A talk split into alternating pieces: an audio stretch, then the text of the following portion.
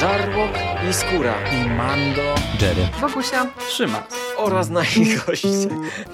Zapraszamy. Zapraszamy. zapraszamy. zapraszamy. Zapraszamy.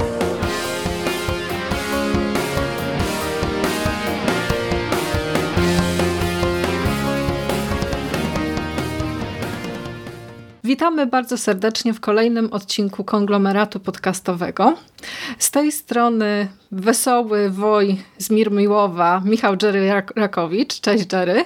Cześć Bogusiu, witam wszystkich słuchaczy. Tak, oraz ja, y, czarodziejka z odpowiednimi kwalifikacjami, czyli Bogusia Szewczyk. Cześć.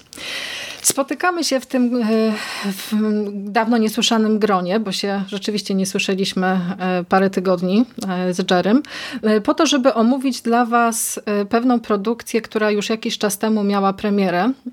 Mowa o serialu animowanym Kajko i Kokosz y, na motywach m, komiksów autorstwa Janusza Christy. Ja się od, od razu zaraz muszę wytłumaczyć trochę, bo to ten dzisiejszy podcast to, będzie tak, to będą takie trochę spóźnione pierwsze wrażenia. I to z mojej winy niestety, bo y, ten komiks, komiksy i ten serial już od jakiegoś czasu chodziły mi po głowie podcasty związane z tą serią, z tymi bohaterami.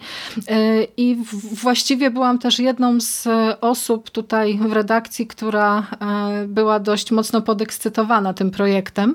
Y, Obejrzałam to krótko po premierze i tak jakoś próbowałam się zebrać, żeby nagrać solówkę. Potem stwierdziłam, że mm, jest tego materiału za mało, jednak żeby co, co, cokolwiek mądrego powiedzieć.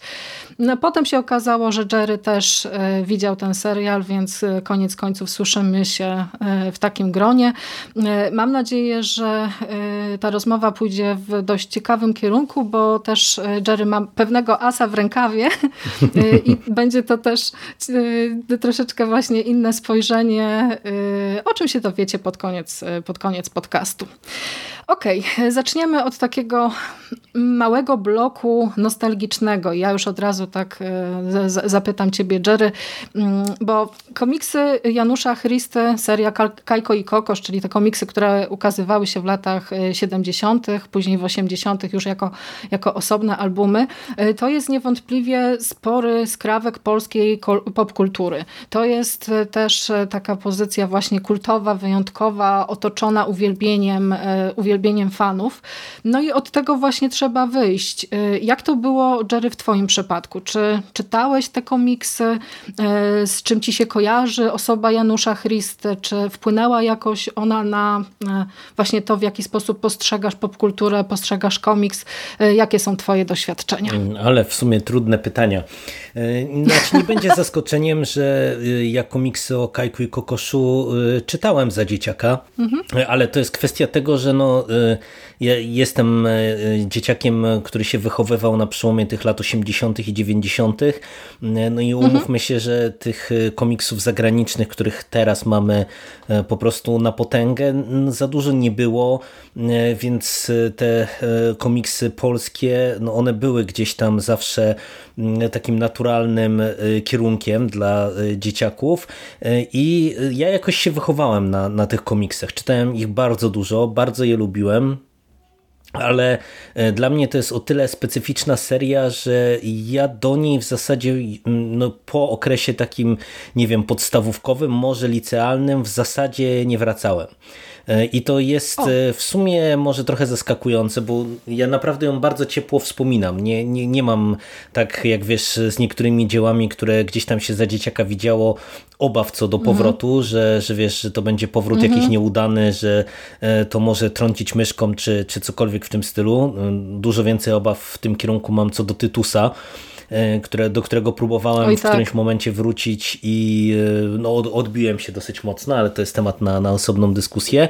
E, No i w zasadzie tak wiesz, to, to jak ja patrzę na Kajko i Kokosza, to mówię, to jest naprawdę ta moja zamierzchła popkulturowa przeszłość i z tego punktu widzenia to pytanie, które mm, zadałaś, czy Janusz Krista y, jakoś tam, nie wiem, ukształtował moje postrzeganie popkultury, to mm, powiem, y, że i tak i nie. Y, W tym sensie, że wiesz, pewnie trudno jest go, go pominąć zupełnie jako jakoś tam postaci, która na mnie jakiś wpływ miała, skoro czytałem te komiksy no, od najwcześniejszej młodości, od pewnie, nie wiem, 6-7 latka dosłownie, więc mhm. na, na pewno gdzieś tam to, jak on pisał, na mnie wpływało w tamtym okresie, ale to nie jest absolutnie coś, co by mnie jakoś tam ukształtowało, tym bardziej, że ja w ogóle, jeżeli chodzi o na tego rodzaju fantastykę, czyli coś, co się bardziej kojarzy e, z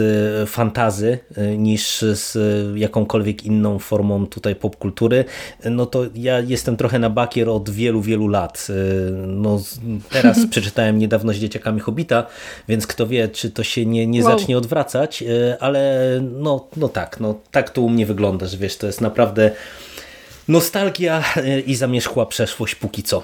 No tak, ja e, jak próbowałam sobie przypomnieć te moje doświadczenia związane z Kajkiem i Kokoszem i w ogóle z Januszem Christą, to jak większość e, ludzi z tego pokolenia, co my, to mam właśnie takie wspomnienie, że kto wie, czy nie był to w ogóle pierwszy przeczytany przeze mnie komiks. Tak, tak, tak się na tym złapałam. Oczywiście gdzieś tam wymienię to, co wymieniają też inni, czyli, czyli, czyli Torgale, właśnie Tytusa Romka i Atomka, Jonkę, Jonka i Kleksa, e, te przygody, ale gdzieś tam Kajko i Kokosz zawsze e, jakoś tak e, kojarzył mi się z pewnymi takimi momentami beztroskiego właśnie leniuchowania, tak chyba na przełomie właśnie klasy czwartej i piątej, bo ta, takie mam wspomnienia, że czytałam te komiksy właśnie mniej więcej w tym czasie. I teraz to, to spojrzenie na twórczość Janusza Christy jest troszeczkę też inna z perspektywy dorosłego czytelnika i widza de facto, bo ja jestem jestem pewna, że coś, co mnie zachwyca teraz, y, czyli te, ta mnogość y, szczegółów na ilustracjach, te, ten komiks taki sytuacyjny, bo uważam, że Janusz Christa jest rzeczywiście mistrzem takiego komizmu sytuacyjnego, jakichś tam właśnie nawiązań y, po, po, poukrywanej mm, krytyki PRL-u, no to to są właśnie takie elementy, na które będąc dzieciakiem na pewno nie zwróciłam uwagi. Tam liczyła się, liczyła się przygoda, a że byłam też już później fanką e, serii o Asterixie i Obelixie, no to gdzieś właśnie tam te dwie serie do pewnego stopnia stały się dla mnie taką podwaliną e, tej miłości do e, literatury takiej i do tych opowieści przygodowych. Ale ja mam też jeszcze jedno wspomnienie związane z rysunkami Janusza Christy i wydaje mi się, że ty też uśmiechniesz się, jak zaczniemy o tym rozmawiać, bo ja pamiętam puzzle. Mhm, tak, ja tak, pamiętam totalnie. układanki, które też w, przez, przez pewien moment gdzieś tam w moim domu. Na pewno mieliśmy dwa pudełka z szantami, taka, taka y, układanka właśnie troszeczkę morska. Y, no i na pewno te puzzle zatytułowane Wakacje, czyli tam grupa dzieciaków w lesie, jakieś nawiązania właśnie do kultury indiańskiej, czyli jak się później dowiedziałam, to było też takie przełożenie dwóch ogromnych miłości Janusza Christy i właśnie z perspektywy dorosłego czytelnika te wszystkie rzeczy się, się uzupełniają. A co ciekawe, wyobraź sobie Jerry, że ostatnio szukałam tych układanek, bo tak mm, pomyślałam sobie, że fajnie byłoby chociaż jedną mieć u siebie w domu e, na, na zasadzie takiej ciekawostki e, i one osiągają ceny naprawdę kilkuset złotych gdzieś tam na aukcjach. No, ale Także... to, się, to się nie dziwię, bo tutaj wow. nostalgia może działać, e, bo te wakacje wspominam naprawdę niesamowicie mm -hmm. dobrze, bo to jest taki, takie coś, co od razu człowieka przenosi do dzieciństwa, po prostu działa jak wehikuł Prawda. czasu i gdzieś my w rodzinie mamy, tylko to siostra akurat ma, która jest ogromną fanką puzli, więc ona, że tak powiem, to przejęła do siebie, ma tę układankę i y, no, ja nawet jakiś czas temu ją pożyczałem i to dosłownie naprawdę to jest dla mnie wehikuł czasu i tak te puzzle są, są fantastyczne, absolutnie, także no, te, te ceny mnie jakoś tam nie zaskakują, tym bardziej, że za błahsze rzeczy no. i większe głupoty czasem ludzie potrafią płacić no, pokaźne pieniądze. To mnie, mnie, trochę zaskoczyły, chociaż teraz jak się tak nad tym zastanowić, to, to, to, to, faktycznie każda jakaś, każdy jakiś taki element, y, jakiś taki relikt tej przeszłości, no to, to on ma prawo osiągać rzeczywiście jakieś y, ceny już takie zaporowe i dość wysokie, więc właściwie nic, nic nadzwyczajnego. No właśnie. Ale tak, rozmawiamy o tej nostalgii, rozmawiamy o tym, e, jak ważną postacią e, dla nas, dla pokolenia i dla e, całej polskiej popkultury był Janusz Christa. No to teraz trzeba też powiedzieć troszeczkę o samym projekcie, o serialu Kajko i Kokosz, który został wyprodukowany przez studio Ego Films we współpracy z Netflixem. Premiera tego serialu była 28 lutego bieżącego roku, czyli już faktycznie no, z naszej perspektywy prawie miesiąc temu. E, I to jest e, trochę tak, że jest to faktycznie publikacja, jest to taka, ten serial wywołuje rzeczywiście e, dużo zróżnicowanych opinii, ale wydaje mi się, że wszystko spowodowane jest właśnie tymi oczekiwaniami, bo Wiadomo, że Kajko i Kokosz zasługują na e, rzeczywiście taką animację już konkretną, takie coś, co, co sprawi, że zapiszą się jeszcze mocniej właśnie w, tym, w tej świadomości e, odbiorcy popkultury.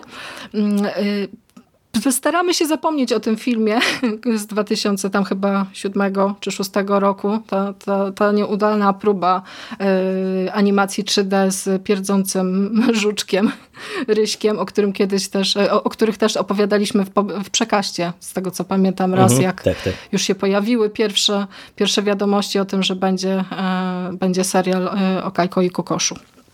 No dobra, to jakie były twoje oczekiwania, Jerry? Jak to się, czy czekałeś na ten, e, na ten projekt? Z niepokojem, z radością? Co sobie wyobrażałeś, jak usłyszałeś po raz pierwszy hasło, że Kajko i Kokosz będą mieli serial? No ja byłem ciekaw, jak do tego podejdą w kontekście właśnie formuły serialowej. E, przy czym powiem otwarcie, oczekiwań nie miałem absolutnie żadnych. Niespecjalnie w ogóle czekałem na ten projekt, w tym sensie, że on jakoś, wiesz, on nie wykrzesał we mnie jakiejś e, przesadnej ekscytacji. Być może właśnie to mhm. mówię, to jest kwestia tego, że ja no, mam pewnie ze 20 lat rozbratu z tymi komiksami i te, tak jak działa nostalgia, tak wiesz, nie, nie czuję jakiegoś specjalnego pociągu, żeby e, sięgnąć tak, tak o po tego rodzaju serial. No i właśnie mnie zastanawiało przede wszystkim ta, ta formuła, nie? no bo e, jednak e, e, trochę wybiegając w przód, teraz jak spojrzałem sobie na to, jak to wygląda, no to, to straszliwie, czego z oczywistych względów za dzieciaka nie widziałem, czy pewnie sobie nie uświadamiałem, mnie uderzyło jak Kajko i Kokosz to jest po prostu Asterix i Obelix, tylko przełożone na słowiańskie klimaty. I z tego punktu widzenia, no to e, tak e, no, widziałbym potencjał, e, wiesz, na film. Widział, widzę też jakby, że można zrobić z tego serial, no ale tutaj mhm. suma summarum te, to, to, ta propozycja, którą wykreowano, no to ona jest czy może budzić jakoś tam uzasadnione, wydaje mi się, dyskusje, bo nie dość, że mamy do czynienia z serialem, to jeszcze tak. To jest serial bardzo krótki, e, bo to y, trzeba podkreślić, że y, no, 13-minutowe odcinki to jest naprawdę coś, co mm -hmm. nawet w serialach animowanych nie zdarza się zbyt często, no bo tak patrząc nawet na te seriale dla najmłodszych dzieci, to tam faktycznie są takie tam, nie wiem, 8-10 minutowe odcinki, ale one przeważnie są w dwupaku jakimś takim po prostu tak. i, i, i to, to też są troszeczkę inne historyjki, no bo to są często takie opowiastki, gdzie po prostu no, to jest jakaś taka popierdółka, Tutaj troszeczkę mnie zaniepokoiły te e, długości odcinków, jakie e, na początku zobaczyłem. Myślałem, że to błąd jakiś jest w ogóle, ale nie, suma summarum tak, mhm. tak to dokładnie e, wypada. No i też nawiązując do, do tego, co ty mówisz, że mm, ten serial wywołuje skrajne emocje, to wydaje mi się, że oprócz na pewno nostalgii i oczekiwań, które wiele osób ma w stosunku do tej produkcji, wydaje mi się, że tutaj troszeczkę mm, Netflix się nie popisał, czy nie wiem, czy Netflix Netflix, czy, czy producenci, czy, czy kto w zasadzie wpadł na taki pomysł, żeby mm, ten serial wypuszczać w taki sposób, jak został wypuszczony. Czyli, że Oj, tak. teoretycznie dostaliśmy zapowiedź serialu, mm, mamy mhm. informację, że odcinków ma być chyba docelowo 26, a dostaliśmy odcinków tak. 5. No i jeżeli mamy zapowiadany szumnie serial i dostajemy 5 odcinków 13-minutowych z 26, czyli no de facto nie, nie dostajemy nawet no, no 30% serialu, no to, to ja jestem w stanie zrozumieć, że już samo to może budzić pewne negatywne emocje, ale y, powiedz, zanim pójdziemy dalej, jak tam twoje oczekiwania, no bo mm, tak mhm. widzę, że twoje mm, serce jest y, dużo bardziej y, przychylne chyba Kajko i Kokoszowi cały czas, więc zakładam, że pewnie z większymi wypiekami na twarzy czekałaś. Oczywiście, ja czekałam bardzo, bardzo mocno. To znaczy, z, zdawałam sobie sprawę z tego, że to jest taki projekt, który no, jest nieco karkołomny, bo tutaj trzeba by znaleźć idealny balans pomiędzy tym, e, czego oczekują starzy fani, w cudzysłowie starzy, czyli te osoby, które właśnie tak jak my pamiętamy komiksy albo znają je nawet jeszcze lepiej, wyrywkowo potrafią cytować tam e, wszystkie jakieś historie e, i jednocześnie obawiałam się tego, że mogą pójść w takim kierunku, że stworzony zostanie produkt, który będzie w 100% hermetyczny, czyli rzeczywiście właśnie skierowany pod konkretnego odbiorcę, pod kogoś, kto zna ten świat. Y, sama zresztą konstrukcja tych komiksów i to w jaki sposób Christa opowiada te, te przygody dzielnych wojów i to jak bardzo ten świat jest złożony, to już nastręcza sporo problemów. Y, chociaż ja byłam naprawdę bardzo entuzjastycznie nastawiona do, do tego serialu. Już od, od momentu tych pierwszych jakichś tam zmianek, które się pojawiały, że będzie serial, będzie animowana historia, będzie Kajko i Kokosz, to ja już, wiesz, zacierałam rączki i piszczałam z, z radości ta, ta, ta, moja ekscytacja też trochę się z, zmieniała w momencie, kiedy pojawił się ten dłuższy zwiastun, bo mhm. to tam już y, pojawiły się właśnie te problemy, które też często są podnoszone jako wada całej produkcji, czyli to, jak zdaniem niektórych ta animacja jest no, kiepsko wykonana, ale tak zastanowiłam się trochę nad tym i posłuchałam głosów ludzi, którzy siedzą troszeczkę w tym komiksowym świecie bardziej niż ja, bo okazuje się, że tutaj też kluczową rzeczą mogą być osoby odpowiedzialne za ten serial. Tam jeden z moich znajomych właśnie na Facebooku, jak wrzuciłam zwiastun i napisałam, że jestem pełna niepokoju, że to wygląda kiepsko i, i, i, że się obawiam strasznie, bo, bo ta animacja jest rzeczywiście nie taka, jak sobie wyobrażałam, to wtedy odezwał się właśnie do mnie pewien znajomy, który no, siedzi w tych komiksach jeszcze głębiej niż, niż my tutaj.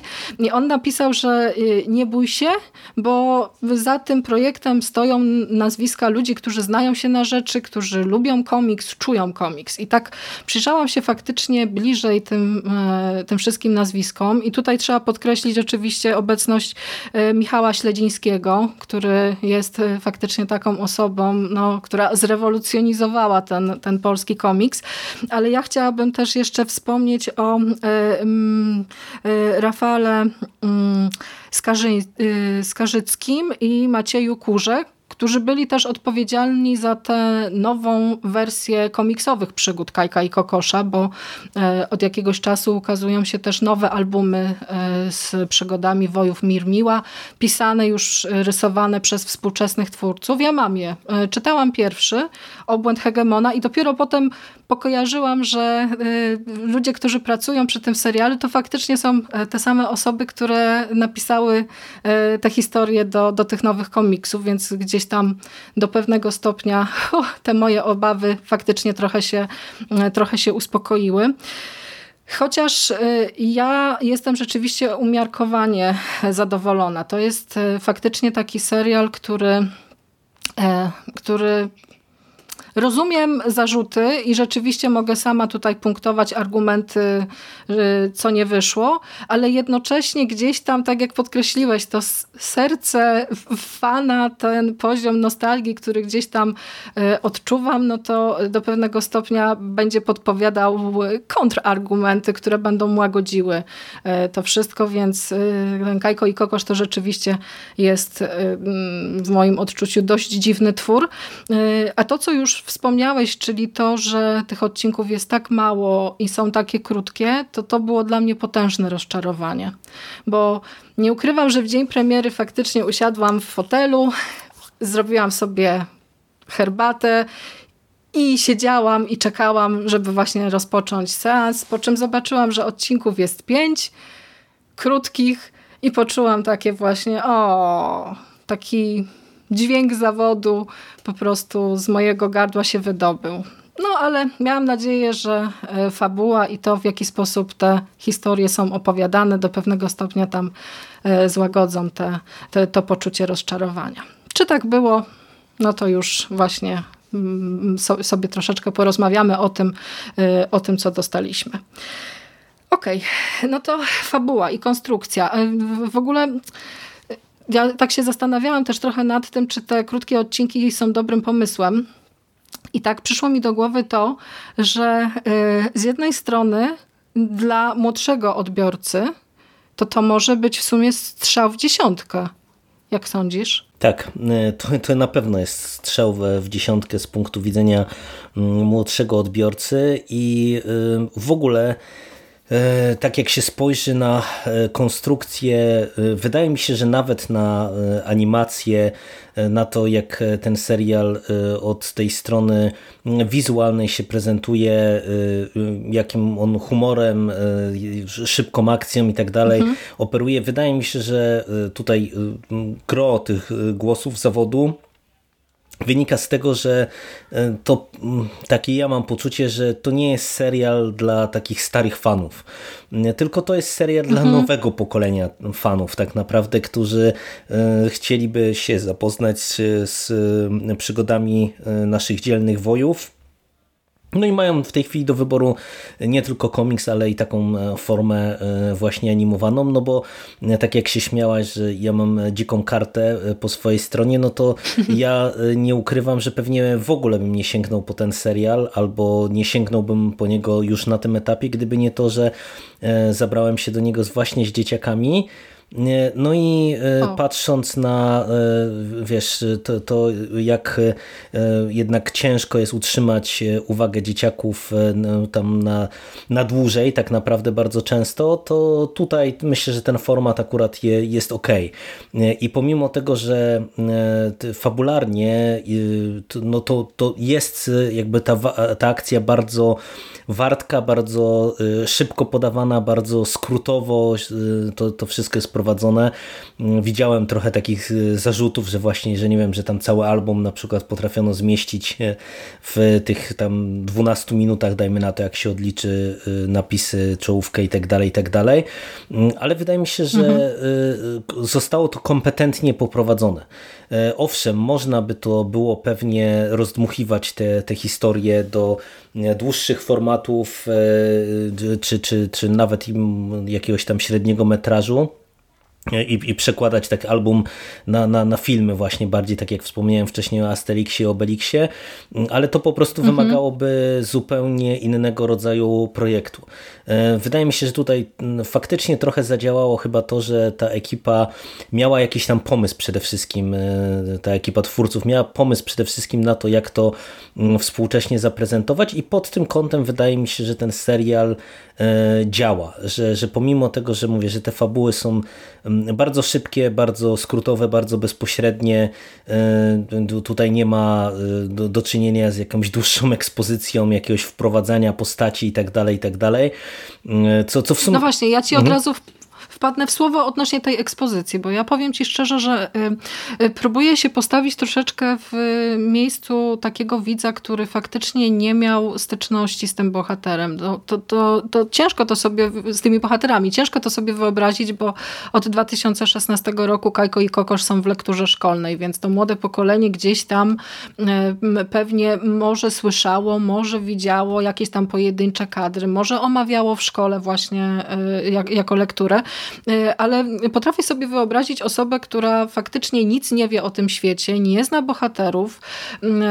Ciężko jest mu sobie wyobrazić właśnie te realia, te reguły, które rządzą światem przedstawionym. I ja powiem ci, że z tej perspektywy wydaje mi się, że troszeczkę właśnie tej ekspozycji zabrakło. Jednak to, to sądzę, że to jest taki malutki minusik, bo tutaj jesteśmy faktycznie e, w przypadku tego pierwszego odcinka zatytułowanego Tajna broń e, hegemona, to my już jesteśmy rzeczywiście wrzuceni w ten świat. E, mamy bohaterów, mamy Kajka i Kokosza w pierwszej scenie, którzy już mają pierwsze starcie z kapralem i z bójcerzami, ale my nie widzimy kontekstu. Nie wiemy skąd wziął się ten konflikt, dlaczego hegemon chce koniecznie y, dopaść y, Mirmiła i zabrać mu ten gród. Także ja y, próbuję sobie to również y, wytłumaczyć w taki sposób, że może niektóre rzeczy y, widz powinien sobie dopowiedzieć albo wymyślić, albo cały ten temat gdzieś tam będzie kontynuowany w kolejnych odcinkach, ale jednak sądzę, że jakieś takie chociaż drobniusieńkie wprowadzenie w przypadku tej akurat historii byłoby czymś dobrym. Ja mam e, takie mieszane odczucia co do tego, dlatego że E, mi się wydaje, mhm. że tak jak e, tutaj to zostało zaprezentowane, to jest w porządku, e, dlatego że okay. też ta historia, mm, ta pierwsza, którą tutaj dostajemy, czyli właśnie tajna broń hegemona, ona mm, przez to, że jest zbudowana na, na tym konflikcie takim klasycznym dla, dla, tej, dla tych opowieści, czyli mhm. zbójcerze versus Mirmiłowo, to to jest bardzo czytelne. E, wiesz, jak e, spojrzysz na dowolny film e, z Asterixem i Obelixem, no to, to też no, leją tam tych legionistów i, i nikt nie wprowadza o, o co chodzi w, w tym konflikcie, co, co ci mm, Rzymianie robią w okolicy wioski Galów i tak dalej, i tak dalej. To wiesz, to, to mhm. ja rozumiem oczywiście tak z punktu widzenia oczekiwań, że no, można było oczekiwać, że to zostanie w pewien taki spokojny sposób może wprowadzone, właśnie, że, że gdzieś tam to zostanie mm, nam zaprezentowane, ale to znowu odwołam się do, do jakby samego podejścia twórców. No nie dałoby się moim zdaniem czegoś takiego zrobić e, w, w takim formacie serialu, czyli tak króciutkich odcineczków. E, wydaje mi się, że e, po prostu patrząc na to, jaki oni mieli pomysł, czyli że właśnie to mają być takie krótkie, intensywne odcinki, to ja bardziej mhm. na to patrzę po prostu jako taką uniwersalną opowieść, no bo wiesz, no to w dużej mierze to tak jest, nie? No mamy, mamy dobrych, mamy złych, e, z punktu widzenia e, młodszych odbiorców, e, to my nie musimy nie wiem, wiedzieć, czy znać kontekstu, wiedzieć jakby dlaczego na przykład jedni na drugich polują, mamy czytelny podział na, na tych dobrych i na tych złych, wszystko, nie? I śledzimy perypetie e, naszych bohaterów, co nie zmienia postaci rzeczy, że e, dla kogoś, kto w ogóle się z tymi postaciami nie spotkał, to pewne rzeczy mogą być nieczytelne, bo nawet dla mnie mniejszym problemem tak. jest e, konflikt pomiędzy zbójcerzami i Mirmiłowem, no bo to mówię, to jest klasyka, no dobrzy jeśli wszystko, nie, nic nie trzeba de facto wyjaśniać. Ale już na przykład, wiesz, e, e, chociażby funkcjonowanie Łamignata e, w tym świecie mhm. przedstawionym, a przecież no jakby, jak się spojrzy na to, no to Jaga i Łamignat mają dwa odcinki z pięciu w zasadzie w tak. tym segmencie, który dostaliśmy. No i to, to jest dla mnie jakby troszeczkę większy problem, no bo no to już jest jakby taka postać, która jest mniej E, uniwersalna. Nie? To, to jest trochę tak, że my nagle dostajemy e, ten odcinek wprowadzający, mamy tych dzielnych wojów, e, z, z jakąś tam historyjkę poznaliśmy i nagle zostajemy zabrani do, do zupełnie innych postaci, które gdzieś tam się w tle może już zdążyły przewinąć, ale, ale no nie zmienia to postaci rzeczy, że nagle to no, dla takiego zupełnie E, świeżego odbiorcy, no to są postaci trochę nowe i trochę nie wiadomo do końca właśnie jaką one rolę pełnią, kim one są w zasadzie, e, gdzie oni są w tej układance, w tym, w tym całym konflikcie. Mm, więc no mówię, ja jestem taki trochę e, zmieszany, jeżeli chodzi o to, E, co, co tutaj dostajemy, jak to ocenić tak naprawdę jednoznacznie, bo e, no mówię, wydaje mi się, że tutaj wiele decyzji, e, bo też przejdziemy później do kwestii technicznych, to wydaje mi się, że nawet kwestii technicznych tak. tutaj było podyktowane właśnie formatem. No i, i to, to wiesz, to trochę od tego, czy my kupimy w ogóle taki format właśnie, tak krótkich odcinków i, i tak dużej ich liczby, czy nie, to, to trochę będzie zależało na to, jak będziemy patrzeć na, na całą resztę mm, tego, co, to, co dostaliśmy w serialu serialu. No ja się właśnie też trochę zastanawiałam nad tym, czy y, konstrukcyjnie i fabularnie Kajko i Kokosz nie operuje mm, właśnie jakimś takim skrót, skrótem polegającym na kliszy y, wywodzącej się właśnie z tych opowieści o Asterixie i Obelixie, no bo y, zakładając, że mieliśmy w tamtej historii mieliśmy wioskę Galów, którą, na którą regularnie najeżdżały oddziały rzymskie i, i tam właśnie pojawiła się też ta figura droida, który parzył magiczny napój, żeby nasi dzielni gajlowie mogli stawiać opór e, najeźdźcy. No i w przypadku Kajka i Kokosza mamy też właśnie Jagę, e, bohaterkę czarownicę, która też właśnie stanowi taki rodzaj, znaczy oczywiście ja to wszystko o czym mówię to jest e, kwestia domysłu i tego, że po prostu znam tę historię. Ale można to odczytywać właśnie na takiej zasadzie, że Jaga jest takim parasolem, parasolem ochronnym trochę, który rozpościera rozdziera się nad tym, e, nad tym Mirmiłowem, że w momencie, kiedy nie wystarczy sprytu e, Kajka, nie wystarczy siły Kokosza, to zawsze ona właśnie z tymi swoimi jakimiś magicznymi tam umiejętnościami e, przychodzi i ratuje sytuację, ratuje dzień. Ja mam też jeszcze odnośnie tych krótkich odcinków, mam też jeszcze pewną wątpliwość odnośnie tego, w jaki sposób można się zaangażować w tę historię, bo no, mnie się właśnie wydaje, że nie można i że Y, Kajko i Kokosz jest z perspektywy właśnie osoby, która ma po raz pierwszy styczność z tymi bohaterami, e, to to są takie opowieści, które e, bardzo szybko wyparują z pamięci. Ja przyznam ci się e, szczerze, że przed, przed nagraniem to wróciłam do tych odcineczków w sumie dwa razy od, od czasu premiery i ratowało mnie to, że sporo elementów pamiętałam właśnie z lektury komiksów, ale tak biorąc na ścisłość, to bardzo chętnie porozmawiałabym z kimś, kto dopiero poznał tę historię poprzez to medium, jakim jest y, film animowany.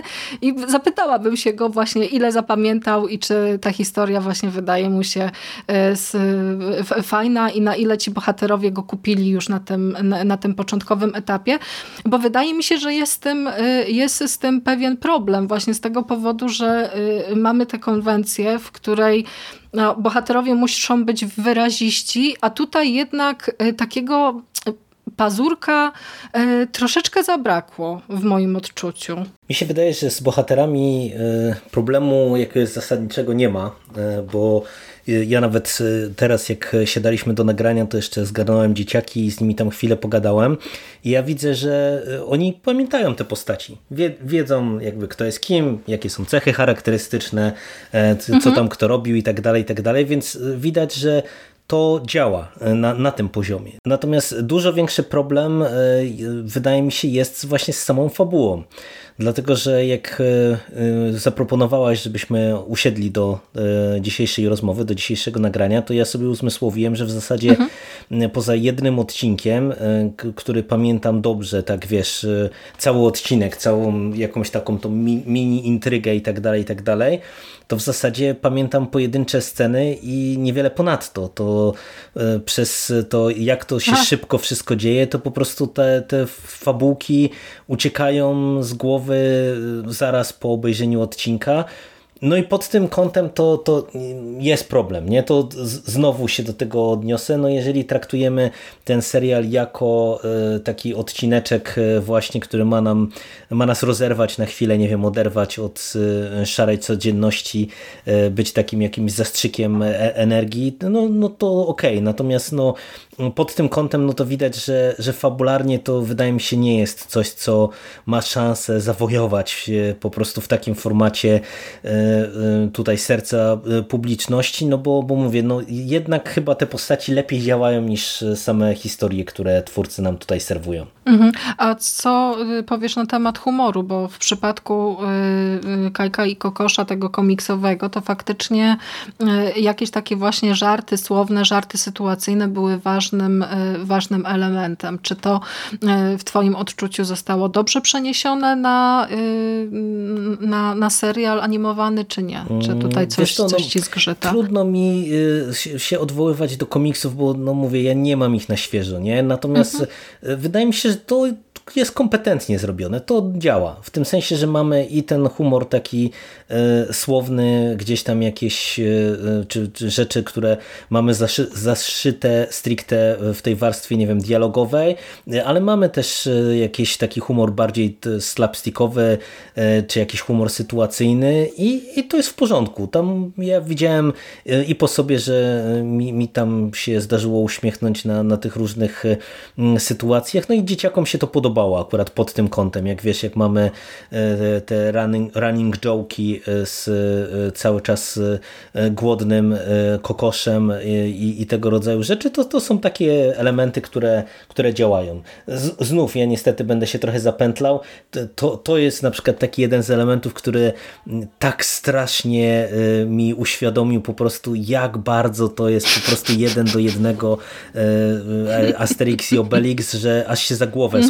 Złapałem nie? że po prostu naprawdę to, to, to, to nie jest tak, że to można mówić, że to jest jakaś inspiracja albo że to jest pewne przeniesienie na, na e, nasz grunt. Nie, to, to po prostu ja z, e, aż e, jestem zdziwiony, że, że wiesz, coś takiego można było puszczać, bo w dzisiejszych czasach mam wrażenie, żeby to nie przeszło przez prawa autorskie i inne rzeczy, bo tutaj po prostu autentycznie każda jedna postać ma, ma swój odpowiednik, cechy charakteru, to jak, to jak oni się zachowują, jak wyglądają, jak, jak działają, to wszystko jest po prostu jeden do jednego z tym, co ja kojarzę z Asterixem i Obelixem. No może po prostu za dużo takich opowieści już czytaliśmy i po, po prostu te wszystkie skojarzenia nam się narzucają same, chociaż rzeczywiście podobieństwo jest naprawdę, naprawdę rażące.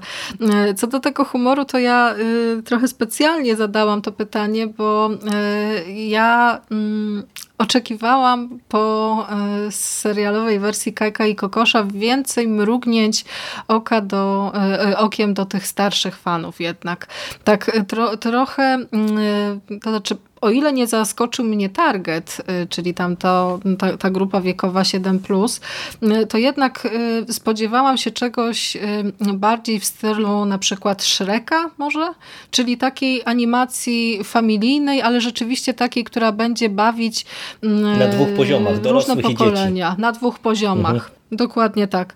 E, tutaj faktycznie jest e, sporo takich e, zabawnych sytuacji, mm, ale to wszystko opiera się faktycznie na takich no, bardzo prostych, dziecięcych wręcz żartach i, i skojarzeniach.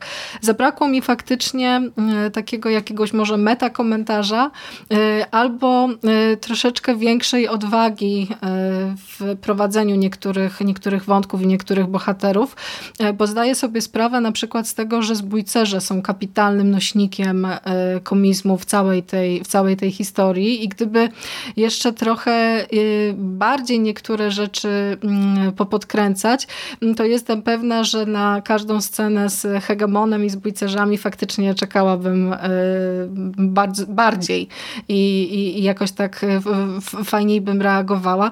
To rzeczywiście jest trochę tak, że mm, to się sprawdza. Oczywiście, że to jak się, jak się to ogląda y, po raz pierwszy albo później się wraca do tych odcinków, to rzeczywiście jest kilka takich scen, na których y, autentycznie śmiałam się w głos, ale jednak zabrakło mi właśnie takiego nieco wyższego poziomu może. No to, to niewłaściwe określenie, nie? bo teraz tak zabrzmiałam trochę jak stary zgret, ale faktycznie po tym ogólnym wyobrażeniu, jakie zostało mi lektury komiksów, e, bo tu nie chcę absolutnie uchodzić za żadnego specjalistę od e, Kajka i Kokosza. Jest cała masa ludzi, którzy e, lepiej znają tę serię niż ja, ale ja to właśnie tak zapamiętałam, że było tam sporo takich śmiesznych, pomysłowych i nieoczywistych sytuacji, które wywoływały na naprawdę szeroki uśmiech i tutaj właśnie tego mi, tego mi troszeczkę zabrakło. Y, tutaj też jeszcze warto podkreślić, że jest y, sporo właśnie takich stonowanych rzeczy, które są zrobione typowo pod, pod tego młodszego odbiorcę, bo generalnie z całej tej naszej rozmowy wychodzi taka teza, że Kajko i Kokosz animowany to jest faktycznie taki twór, który lepiej sprawdzi się, jeśli jesteś młodszym widzem. No to tutaj faktycznie i mamy taką typową kreskówkową przemoc i niektóre sceny rzeczywiście są stonowane, jak mamy te wszystkie bójki, to nie zawsze je widzimy właśnie, tylko pojawia się taki dymek i tam gdzieś jakaś noga wystaje, coś, coś w tym stylu. Oczywiście to wszystko jest mm, nawiązaniem do tego, jak Janusz Christa niektóre sceny rysował, ale faktycznie mm, część takich elementów jest gdzieś tam, gdzieś tam poukrywana. Także jeśli chodzi o to, to faktycznie to, to, to faktycznie to się idealnie mm, powinno spodobać młodszemu widzowi. I tutaj też jeszcze chciałabym się odnieść do czegoś, co y, trochę będę jednak krytykować, czyli postać Milusia. Bo y, skoro mamy serial dla młodszego widza, to y, jest faktycznie potrzebny jakiś taki element, który sprawi, że dzieciaki na jego widok zrobią wow. No i w tym przypadku mamy smoka Milusia, który dopiero co wykluł się z jaja i faktycznie jest takim no, ogromnym słodziakiem i takim sympatycznym stworzonkiem, którego faktycznie jeśli wypuszczono by jakąś serię zabawek albo pluszaków, no to pe pe pewnie sama chętnie bym kupiła e, sobie takiego Milusia. Ale coś, co mnie troszeczkę tak zniesamaczyło to może za duże słowo, ale tak odrobinkę mi zazgrzytało, e, to to jak bardzo Miluś został przedstawiony jako taki piesek, taki przytulaśny kundelek, który gdzieś tam e, no, biega za kajkiem i kokoszem i ma właśnie takie, takie e, zachowania właśnie typowo, typowo psiego towarzysza. Co o tym A on myślisz? w komiksie inaczej był rysowany czy pisany? Bo ja nie pamiętam. Pamiętam, że wiesz, no taka postać się tam przywinęła, ale yy, no, Chyba nie do tego nie stopnia, ile... wiesz, jak nie, bo Miluś później już też y, dorasta i jest faktycznie dużym smokiem, który lata i też ma, ma, ma czasami, czasami swoje fochy, ale jakoś tak wydaje mi się, że tutaj y, troszeczkę przekroczyli granicę. Wiesz, no on jest mhm. taki słodziasty, ale tak aż za, za bardzo. Jak, jak no, twoje ja dzieciaki reagowały na Milusia? Nie mam z tym akurat e, kompletnie problemu. Im się bardzo podobał e, i wiesz, i być może to, że ja, ja nie zwróciłem w ogóle na to uwagi, to jest po prostu kwestia tego, że jak się ogląda tych e, kreskówek dla dzieciaków dużo, to po prostu na takie rzeczy nie zwraca się uwagi, bo to jest często takie, wiesz, później, że mm, nieraz z dzieciakami się rozmawia i one tam się zastanawiają, mhm. dlaczego na przykład, nie wiem, spon SpongeBob e, kanciastoporty e, pracuje u kraba i je kraboburgery i nie zastanawia ich, dlaczego gąbka chodzi w spodniach, tylko dlaczego na przykład, nie wiem, e, burger się zepsuł na przykład, czy coś w tym stylu.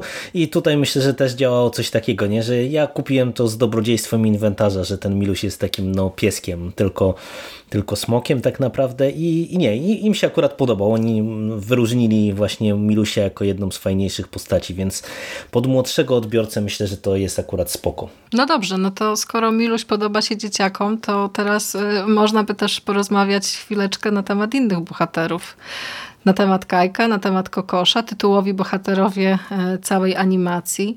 Jest przecież hegemon, są zbójcerze. No to jak to wszystko się y, w twoim odczuciu sprawdza? Czy czy rzeczywiście są to tacy bohaterowie, jakich pamiętasz? Ktoś zasługuje na szczególny plus, a może kogoś trzeba skrytykować bardziej? Jak myślisz? To, ja, ja, mam wrażenie, że mm, postaci ogólnie są spoko y, pisane i to jak one są prezentowane jest dla mnie ok.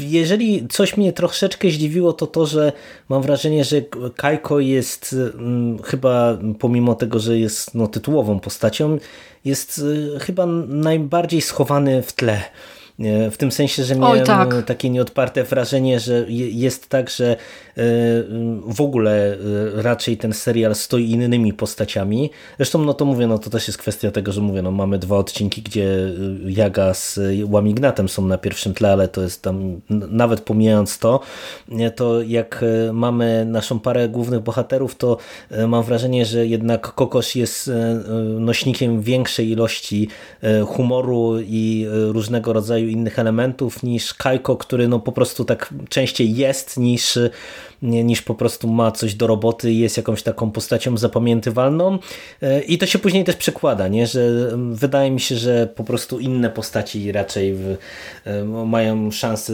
e, zaistnieć czy, czy zapaść widzą w pamięć niż właśnie nasz główny tytułowy bohater, co jest w sumie pewnym zaskoczeniem tak naprawdę, no bo no, to, to się nie za często zdarza. Nie wiem tylko, czy to moje takie wrażenie i moich dzieciaków, czy, czy też miałeś takie podobne odczucia w tym względzie? No troszeczkę faktycznie faktycznie y, po, po serialu, który się nazywa Kajko i Kokosz, to rzeczywiście bardziej oczekiwałabym tego, że ci bohaterowie byliby jacyś, bo e, e, ja nie chcę tak bardzo krytykować, y, bo ten ogólny jakby ogólne moje odczucia są fa faktycznie raczej pozytywne, y, ale wydaje mi się, że w, w przypadku Kajka i Kokosza mamy mm, pewnego rodzaju y, paradoks, bo okazuje się, że oni są faktycznie bardzo stonowanymi bohaterami.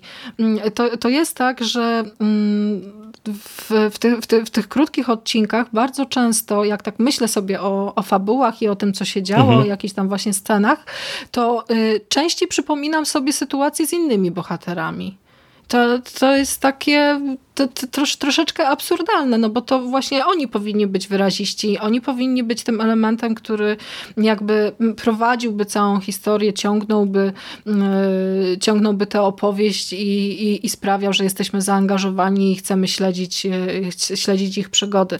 Może troszeczkę jest problemu yy, tych bohaterów spowodowany tym, że mamy średnio dobrane głosy. Akurat jeśli chodzi o Kajka i Kokosza, to to też jest oczywiście subiektywne moje odczucie, więc tutaj y, zaraz mogą się podnieść oczywiście jakieś komentarze, że a tam gadanie, ale ja faktycznie, e, e, tak jak w przypadku innych e, historii, ci bohaterowie są jacyś, tacy charakterystyczni,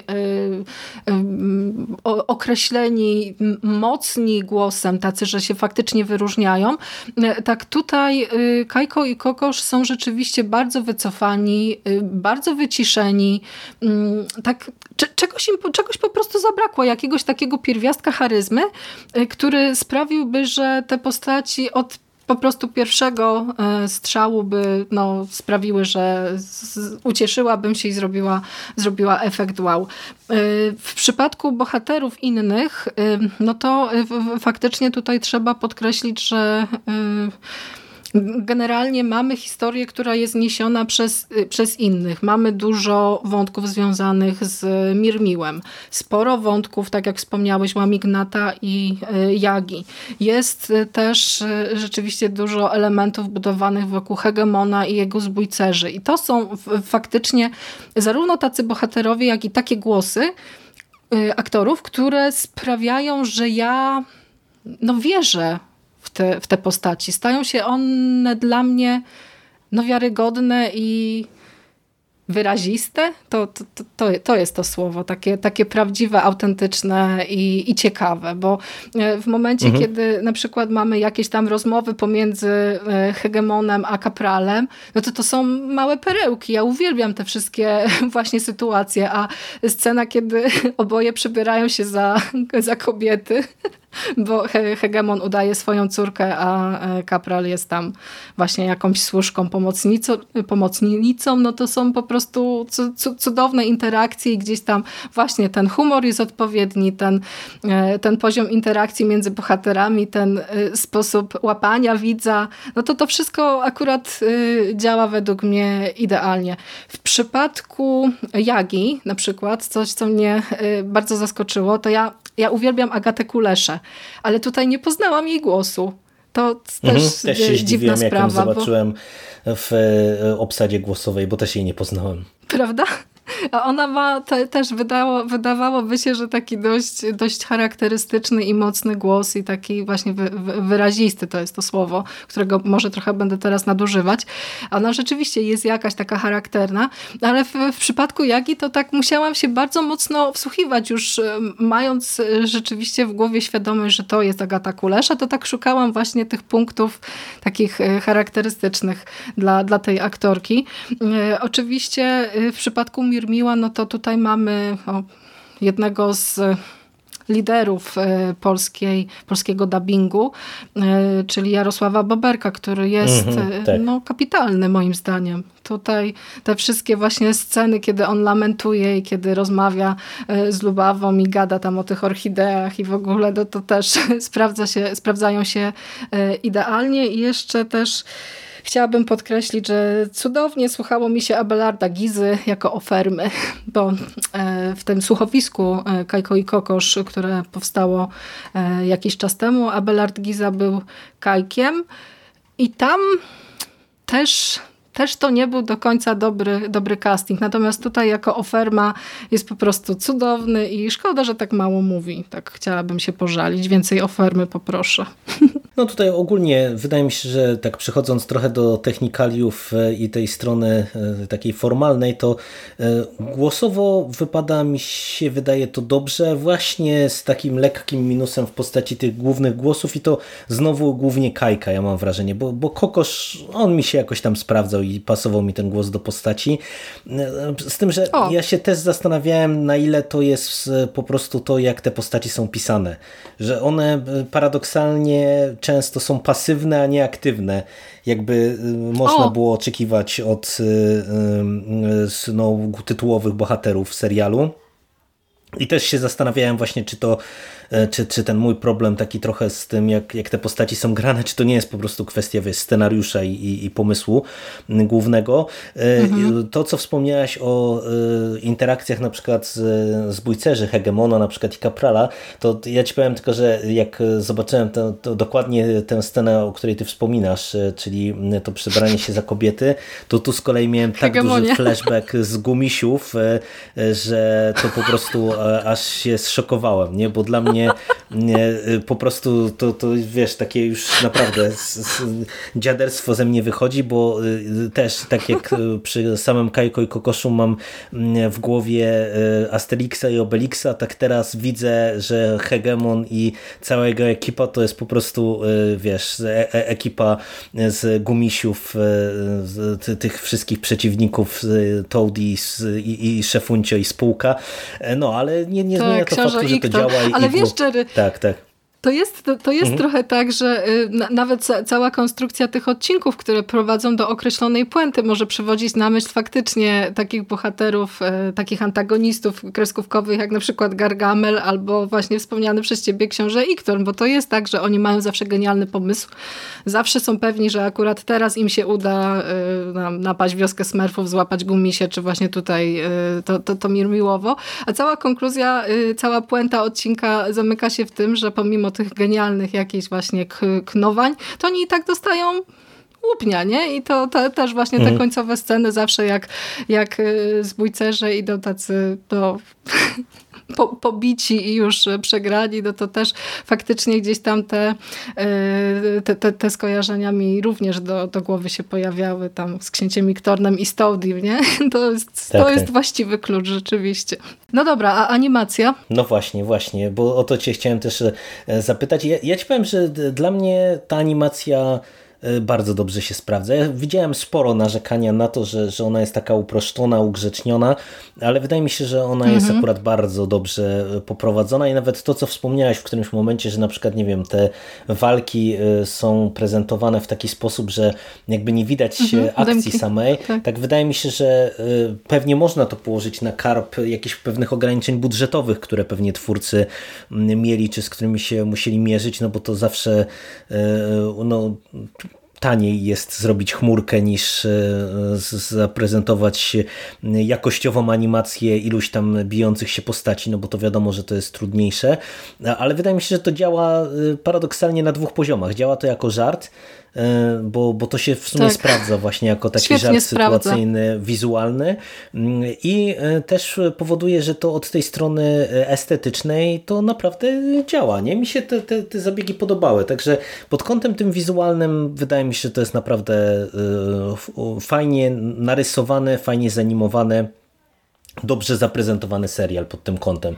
A do ciebie ta estetyka trafiła? Przekonało cię to do, do samego serialu? Znaczy trochę przypominało mi to rzeczywiście te e, historie z tych nowych przygód Kajka i Kokosza, bo tam yy, ci bohaterowie są nieco zmienieni, ta kreska jest yy, bardziej unowocześniona, bo ja zdaję sobie sprawę, że przełożenie oryginalnej kreski Christy byłoby naprawdę bardzo trudnym zadaniem. Mm, tutaj się się to udało, bo jest e, faktycznie sporo takich charakterystycznych dla tych bohaterów elementów w konstrukcji postaci, e, które rzeczywiście no, sprawiają, że to, to wygląda jak e, kadr komiksu. Bardzo podobają mi się właśnie, to już tutaj nadmieniłam odnośnie tego uaktualniania, uwspółcześniania, ale podobają mi się szalenie takie jakieś drobne właśnie zabawy. Na przykład w, w paru momentach jak Jaga wpada na pomysł, to zamiast żaróweczki pojawia się świeczka. To jest mhm. kapitalny zabieg. Takie właśnie y, pójście trochę w drugą stronę, nie? Jakiejś takiej lekkiej y, archaizacji może, takiego właśnie zaprezentowania, że czujemy tych bohaterów, rozumiemy. Mm, jednocześnie mm, sądzę, że ta animacja y, też pomimo ogromnej ilości krytyki, do której też no, trochę się zgadzam z tymi głosami, które tam e, mówią, że to jest wszystko takie jakieś płaskie. W niektórych tych dynamiczniejszych może scenach te, mm, ci bohaterowie są tacy troszeczkę, e, troszeczkę sztywni. To ja jednak y, pomyślałam sobie w innych kategoriach. Jesteśmy przyzwyczajeni do Disneya, do animacji mhm, disneyowskiej, tak, tak. Do, do japońskich mang, do jakichś takich rzeczy właśnie z, z, z jakimś konkretnym charakterem. I teraz y, wydaje mi się, że y, zaprezentowanie tego w taki sposób, jak y, zrobili to twórcy Kalka i Kokosza, nadaje temu y, serialowi określonego charakteru. I to jest chyba dobre, bo y, zaprezentowanie tego w taki sposób sprawia, że nie jesteśmy jedną z wielu takich samych, zrobionych na takiej samej zasadzie animacji, tylko po prostu szukamy nowego sposobu na prezentowanie tej historii, która jest inna, która jest też do pewnego stopnia właśnie tam no trochę słowiańska, nie? też ma jakiś taki określony charakter.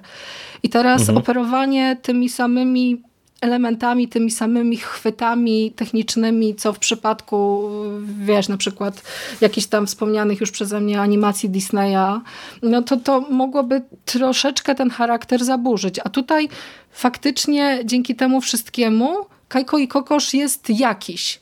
Czy sprawdzi się to na rynku zagranicznym? No to czas pokaże. Natomiast z perspektywy mm, kogoś, kto czekał na tę historię i e, mimo tych wszystkich obaw e, jednak poświęcił czas i to wszystko obejrzał, no to stwierdzam, że faktycznie cieszę się, że postawili na taką unikalność, na, e, na coś takiego wyjątkowego, nietypowego, co jeszcze jest dodatkowo podbite kapitalną muzyką.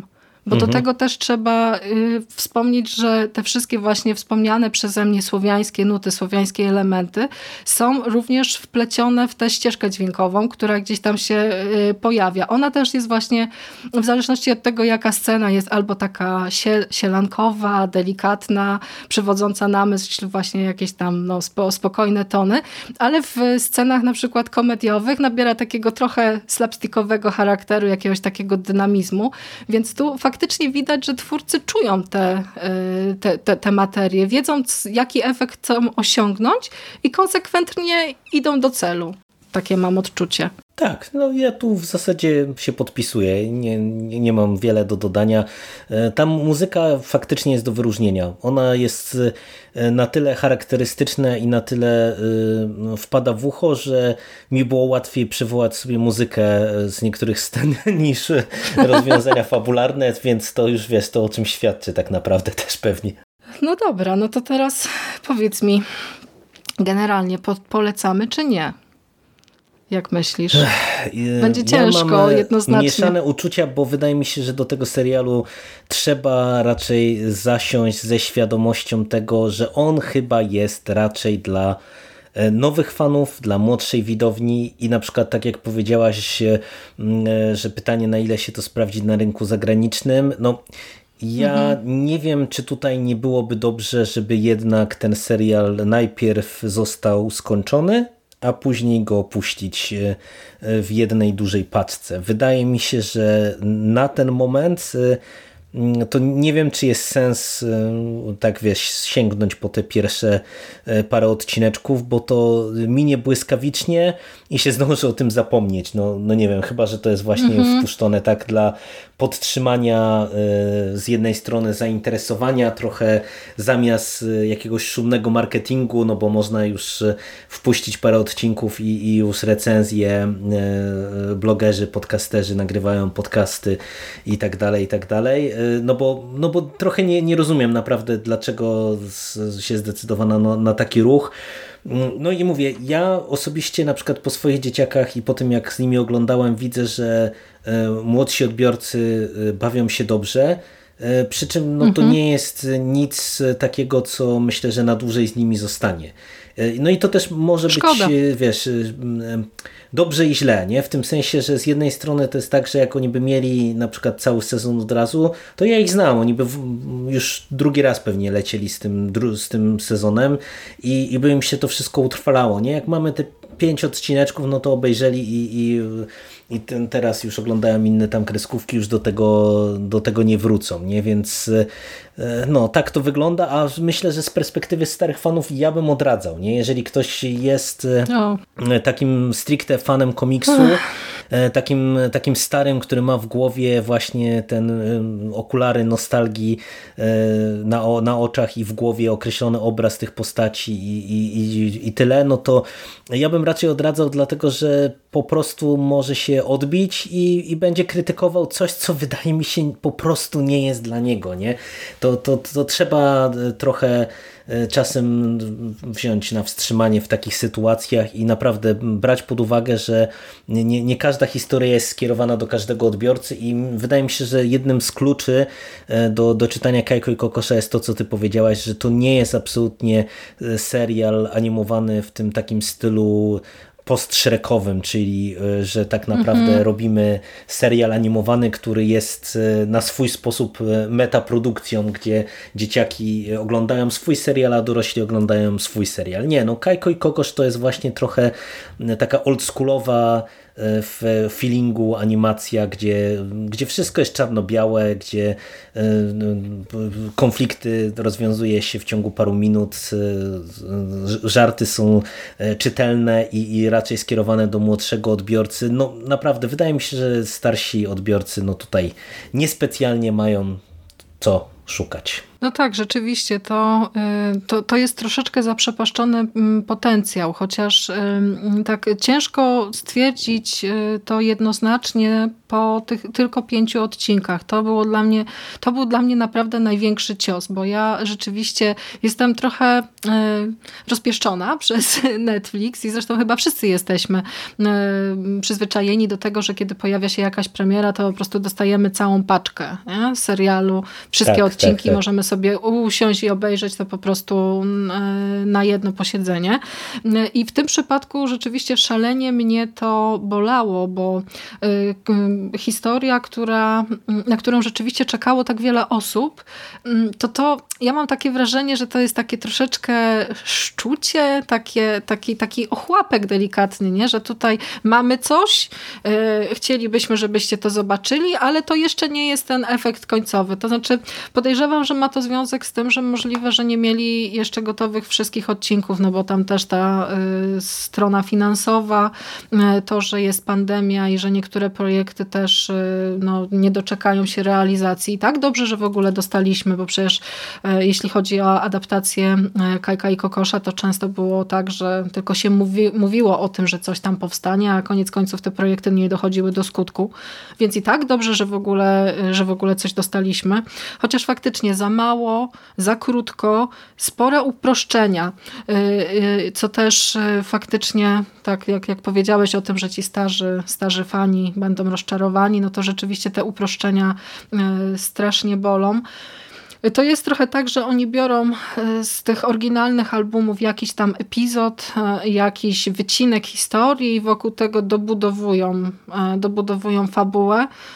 W przypadku tego odcinka mm, związanego ze Złotym Pucharem to to szalenie mocno boli, bo to w komiksie była historia rozpisana na trzy albumy. Także tego materiału mhm. źródłowego jest naprawdę wow, ogrom. Mm, dlatego też trochę rzeczywiście szkoda, że zdecydowali się na taką, na taką krótką y, formę.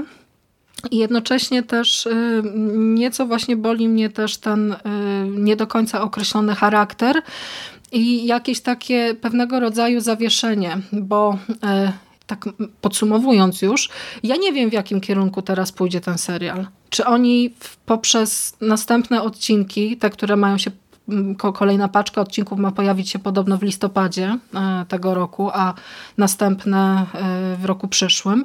Więc ja nie wiem, czy oni nadal będą tutaj prezentować jakieś takie właśnie lekkie scenki, jakieś takie fabuły zamknięte w tym odcinku, czy tak jak w przypadku innych e, seriali Netflixa, to jest tylko właśnie taki epilog, takie wprowadzenie, takie, takie zawiązanie historii, i potem zacznie się właściwa akcja e, prowadzona poprzez odcinki, które będą się, będą swoją kontynuacją i gdzieś tam będzie jakaś historia, y, która będzie się toczyć przez, przez po prostu więcej tych, tych epizodów. Sama jestem ciekawa, jak to, jak to wyniknie, jak to będzie prezentowane później.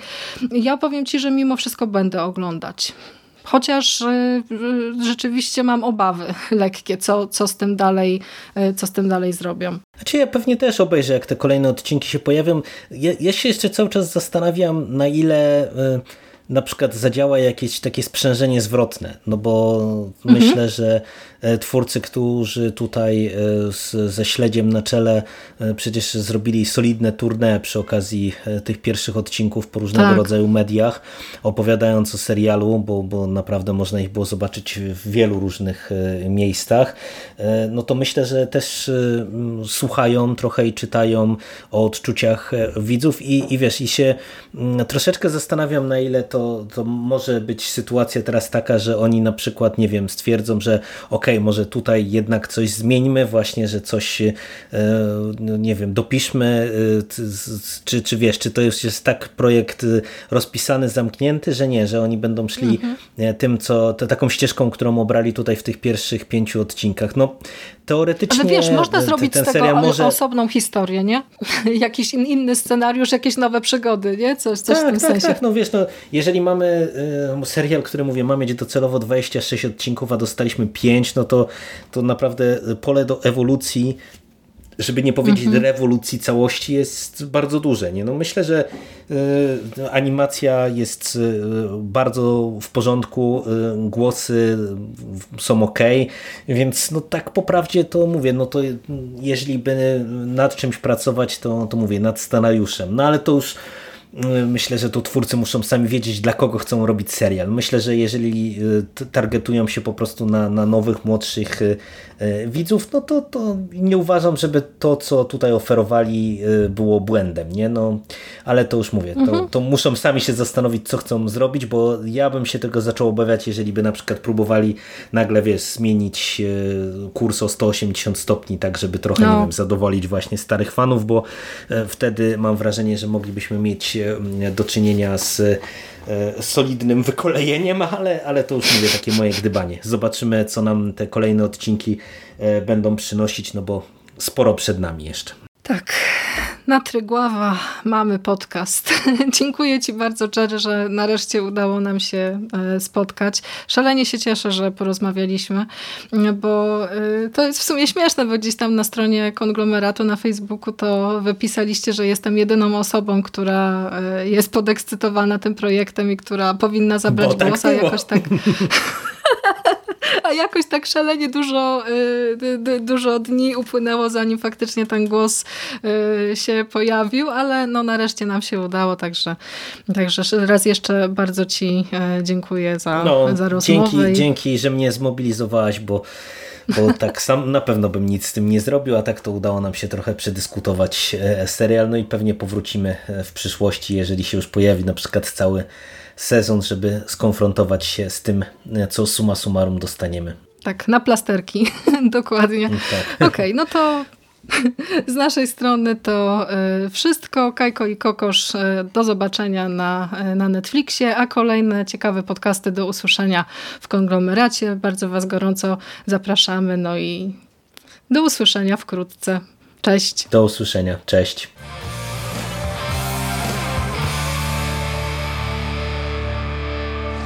Finished? That's it, man. Game over, man. It's game over. What the fuck are we gonna do now? What are we gonna do? It's over. Nothing is over! Nothing! You just don't turn it off!